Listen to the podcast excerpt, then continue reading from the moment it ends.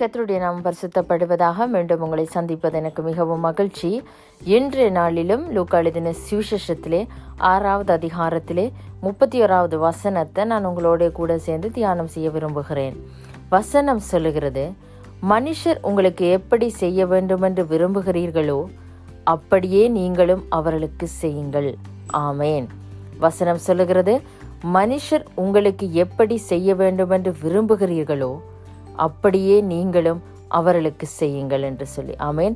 ஆண்டவராக இயேசு கிறிஸ்து இன்றைய நாளிலும் தம்முடைய வாயிலிருந்து சொன்ன வார்த்தை என்னவென்று சொன்னால் மனுஷர் எங்களுக்கு எப்படி செய்ய வேண்டும் என்று நாங்கள் விரும்புகிறோமோ முதலாவது நாங்கள் அப்படி செய்ய கற்றுக்கொள்ள வேண்டும் என்று சொல்லி. ஆமேன். அதாவது எங்களோடு எல்லாருமே அன்பாக இருக்க வேண்டும் என்று சொல்லி நாங்கள் விரும்பினால் முதலாவதாக நாங்கள் எல்லாரோடையும் அன்பாக இருக்க வேண்டும் என்று சொல்லி ஆண்டவராக இயேசு கிறிஸ்து எங்களுக்கு சொல்லித் தருகிறார். ஆமேன்.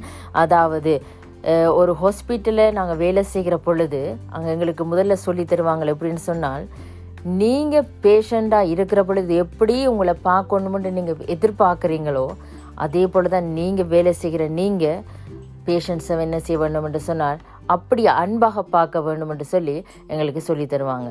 அதே போல தான் எங்களுடைய வாழ்க்கையிலும் நாங்கள் என்னத்தை மற்றவர்களிடத்தில் எதிர்பார்க்கிறோமோ முதலாவது நாங்கள் அதை செய்கிறவர்களாய் காணப்படுகிற பொழுதுதான் அது எங்களுக்கு ஆசீர்வாதமாக இருக்கும் என்று சொல்லி ஆண்டவர் இன்றைய நாளிலும் அழகாக எங்களுக்கு அதை சொல்லி தருகிறார். ஆமேன்.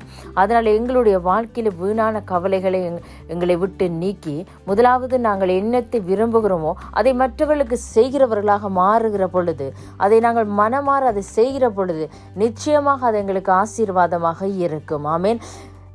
எங்களுடைய வாழ்க்கையில் நாங்கள் என்ன செய்ய முடியும் சொன்னால் அநேக நேரங்களில் நிறைய எதிர்பார்ப்பை நாங்கள் மற்றவரிடத்திலிருந்து எதிர்பார்ப்போம். நிறைய காரியங்களை நாங்கள் விரும்புவோம். ஆனால் நாங்களா எங்களுடைய எங்களிடத்தில் இருந்து எங்கள் பக்கமாக இருந்து ஒன்றையுமே நாங்கள் செய்ய மாட்டோம். அதனால தான் தேவனுடைய வசனம் சொல்லுகிறது முதலாவது நாங்கள் எப்படி அவர்களுக்கு அவர்களை நாங்கள் சிநேகிக்கிறோமோ எப்படி அவர்களை நேசிக்கிறோமோ எப்படி நாங்கள் எங்களுக்கு இப்படி செய்தால் நல்லா இருக்குமேனு சொல்லி நாங்கள் விரும்புகிறதை அவர்களுக்கு செய்கிறோமோ அப்பொழுது தான் நிச்சயமாக அது எங்களுடைய வாழ்க்கையில் மிகவும் ஒரு பெரிதான ஆசீர்வாதமாக இருக்கும் என்று சொல்லி அவருடைய வசனம் இன்றைய நாளிலும் திட்ட தெளிவாக எங்களோட பேசுகிறது. அதனால் இன்றைய நாள் வார்த்தையபடி கர்த்தர் உங்களை அளவில்லாமல் ஆசீர்வதிப்பாராக. ஆமேன் ஆமேன் ஆமேன்.